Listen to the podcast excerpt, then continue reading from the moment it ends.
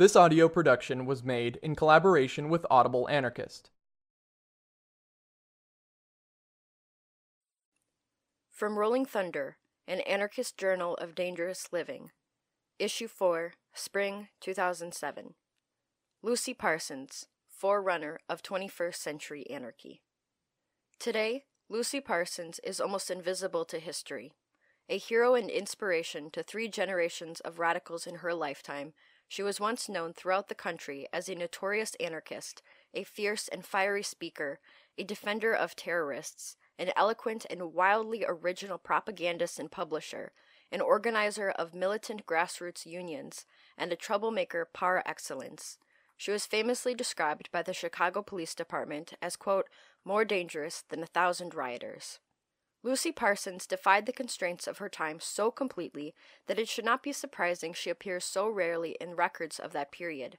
What else can be expected of a person whose full name is unknown, she signed it differently almost every time, whose birth date and place are a mystery, whose race continues to be a subject of speculation, whose ideas seem extreme even to contemporary radicals, and who died in near anonymity, leaving virtually nothing behind. In standing apart from her era, Parsons was able to contribute much to the anarchist legacy that is relevant in our own. She prefigured current anarchist trains of thought in both tactical and organizational matters. She participated in revolutionary upheavals as well as outreach, in wedding militant direct action, diversity of tactics, labor organizing, women's liberation, and immigrant struggles. She was a precursor of the anarchists who read and write for Rolling Thunder today. It is unknown exactly where and when Lucy Parsons was born. The best guess is that she entered the world in 1853 near Waco, Texas, as a slave of the Gathings family. What little is known of her early life comes to us through her husband, Albert. According to him, when they met, sometime between 1869 and 1871, she was a teenage girl living with an African American man named Oliver Gathings in northwestern Texas. Albert, a former Confederate scout who had joined the Army at the age of 15 in search of adventure, became politicized after the war while working for various radical Republican causes and newspapers. He probably met Lucy during a campaign or newspaper assignment, both of which took him into heavily African American counties in Texas. The couple married, perhaps legally, perhaps not, in 1871 or 1872 near Austin, Texas. Throughout her life, Lucy Parsons claimed that she was of Mexican and Native American ancestry. Newspaper accounts from the time, however, consistently referred to her as, quote, colored, quote, black, or various derogatory terms implying African ancestry. Some accounts written by people who knew her later in life suggest the same thing, even claiming that photographs prove her African ancestry. It is speculated that Parsons invented her Mexican and Native American ancestry as a way of avoiding legal obstacles such as the miscegenation laws, which made interracial relationships illegal. Regardless of her true ancestry, it is certain that she was perceived as black or, quote, colored by many observers in her era.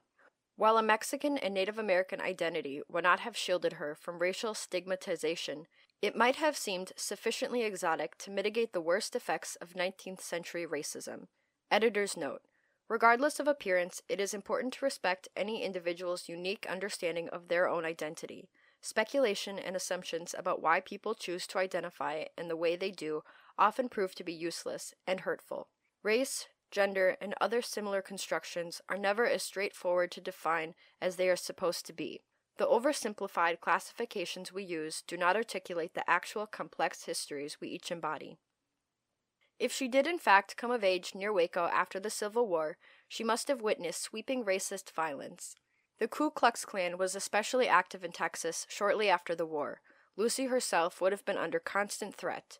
Between 1867 and 1873, Lucy and Albert witnessed or heard about hundreds of murders, rapes, beatings, mutilations, and other acts of violence committed against African Americans by the Klan. Albert himself was targeted repeatedly by the Klan for his political activities, especially those on behalf of African Americans. A bullet from an encounter with the Klan remained lodged in his body for the remainder of his life. Given these circumstances, it is not difficult to understand why Lucy might have wanted to avoid being identified as a black woman. Sometime in 1873 or 1874, Lucy and Albert Parsons moved to Chicago.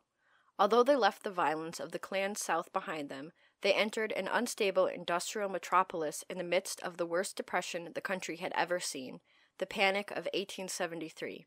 Chicago's factory owners fired workers by the thousands and slashed wages across the board. Everywhere they looked, this newly arrived odd couple saw homelessness, poverty, and desperation.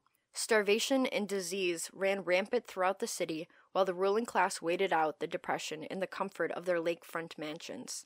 Against this backdrop, Lucy established herself as a dressmaker while Albert began working as a typesetter at the Chicago Times. The couple immediately became active in local politics.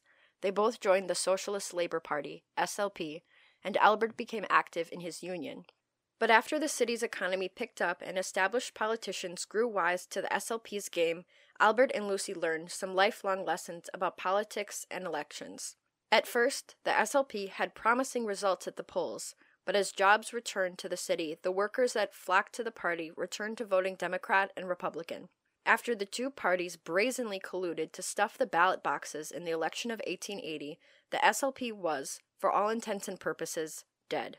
After some typical socialist factionalizing, the party disintegrated. In 1883, radicals disillusioned by electoral politics and inclined to anti authoritarianism gathered in Pittsburgh to form the International Working People's Association, IWPA a decentralized network to provide an anarchist alternative to the various Marxist parties dotting the country. In Chicago, the IWPA was an amazing success. Within a few years, the collectives affiliated with the IWPA had as many as 4,000 members, regular newspapers were being published in seven different languages, and four armed militias had formed along with countless singing and theatrical groups, picnicking clubs, free thinking leagues, and mutual aid societies. The IWPA found its greatest support in the large immigrant communities that comprised the majority of Chicago's population at that time. Mostly young, blue collar, and non English speaking, Chicago's anarchists were a motley crew. It was among these rabble rousers that Lucy Parsons cut her teeth as a prominent anarchist.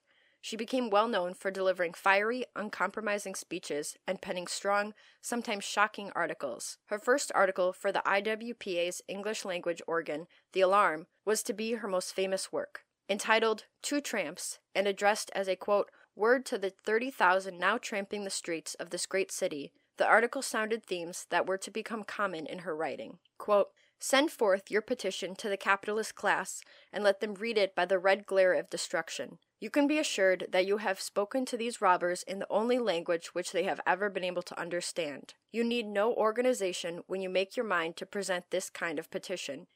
In fact, an organization would be a detriment to you, but each of you hungry tramps who read these lines, avail yourself of those methods of warfare which science has placed in the hands of the poor man, and you will become a power in this or any other land. Learn the use of explosives. Anarchist print shop workers stayed after their shifts to print a 100,000 pamphlet copies of Two Tramps for the IWPA, which distributed them throughout the country. The article made Lucy a hero amongst the dispossessed and a target for the quickly mobilizing capitalist class. Emphasizing direct action, individual autonomy, and a non ideological, pluralistic approach to organizing, Lucy's writings helped carry anarchist thinking in an entirely new direction. In May of 1886, when the IWPA was at its peak, someone threw a bomb into a crowd of police officers firing upon a peaceful demonstration in Chicago's Haymarket Square. Seven police officers were killed and many were injured, mostly by the wild firing of the police into their own ranks. The previous day, police officers had murdered a number of workers striking for an eight hour workday at the McCormick Reaper Works, and the Haymarket demonstration had been called to protest the slaughter. In the aftermath of the so called Haymarket riot, the state declared war on Chicago's anarchists. Hundreds were arrested, and seven men, including Albert Parsons, were put to death. The bomb thrower was never identified. Of the seven martyrs of the Haymarket tragedy, only Louis Lingg, recently immigrated to Chicago and largely unknown in the city's anarchist movement, was accused of actually taking part in the bombing. The others were found guilty of making the bombing possible by promoting anarchism and class war. The witch trial that ended in their executions was watched with rapt attention across the nation and the world. Lucy Parsons went on a countrywide speaking tour and gained tremendous notoriety as a despised oddity in the mainstream press and a fire breathing hero to the labor movement. Just as her husband refused to renounce his beliefs and beg for leniency, Lucy did not limit herself to decrying the injustice being done to him. For Lucy and Albert, the trial represented a tremendous opportunity to expand the anarchist movement. Everywhere she went, Lucy was met by enthusiastic crowds and aggressive repression. Almost every city she visited attempted to block her from speaking, creating dramatic showdowns with local authorities. Although she was arrested several times, she forged ahead relentlessly with the help of friends and supporters around the country. After years of traveling the country and the world, Lucy was involved in the amalgamation of the country's most radical grassroots unions into a network called the Industrial Workers of the World. On June 28, 1905, she spoke at the founding convention of the IWW and proved once again to be a radical voice even within radical movements of her time. Lucy urged the delegates to form a truly democratic organization free of the bureaucracy and elitism of the business unions. She emphasized the central role of women in exploitative labor and all organizing against it, either as undercompensated workers in the factory, as unpaid workers in the home, or as sex workers in the street, a shocking proposition in her day. She fervently denounced electoralism, craft unionism, and authoritarian leadership within workers' struggles. In their place, she advocated the sit down strike. Quote, the strike of the future is not to strike and go out and starve, but to strike and remain in and take possession of the necessary property of production. If anyone is to starve, I do not say it is necessary, let it be the capitalist class. She also spoke of the general strike, which she had witnessed in the great upheaval of 1877, one of the few true general strikes in American history, an event to which she later attributed her radicalization. She also did not fail to emphasize that the goal of the workers' movement should not be to create proletarian dictators or reform capitalism, but to establish anarchy. Around the same time, Lucy edited two different newspapers, Freedom and The Liberator, which ran some of her most powerful writing. Articulating her pluralistic perspective on ideology, she wrote, quote, The best thought of today may become the useless vagary of tomorrow, and to crystallize it into a creed is to make it unwieldy. She describes her own radicalization in developing an analysis of hierarchy. Quote, I came to understand that concentrated power can always be wielded in the interest of a few at the expense of the many. Government, in its last analysis, is the power reduced to a science. She spoke out against class society, which she argued enabled, quote, a few to riot in luxury and ease, protected by, quote, guns and armories to make saints of us all. She urged African Americans in the South then suffering from a pandemic of lynching, to use all available means, but especially, quote, the incendiary, to defend themselves. For the following 20 years, Lucy Parsons was one of the most prolific and popular speakers in Chicago. She regularly addressed the various radical forums of her day, including the Bohemian Dill Pickle, the Anarchist Free Society Forum, the IWW Forum, and the Hobo College, as well as countless May Day parades, Paris Commune celebrations, and picket lines. She was also a regular voice in the emerging feminist movement of that era, characteristically uncompromising in her radicalism and sense of humor.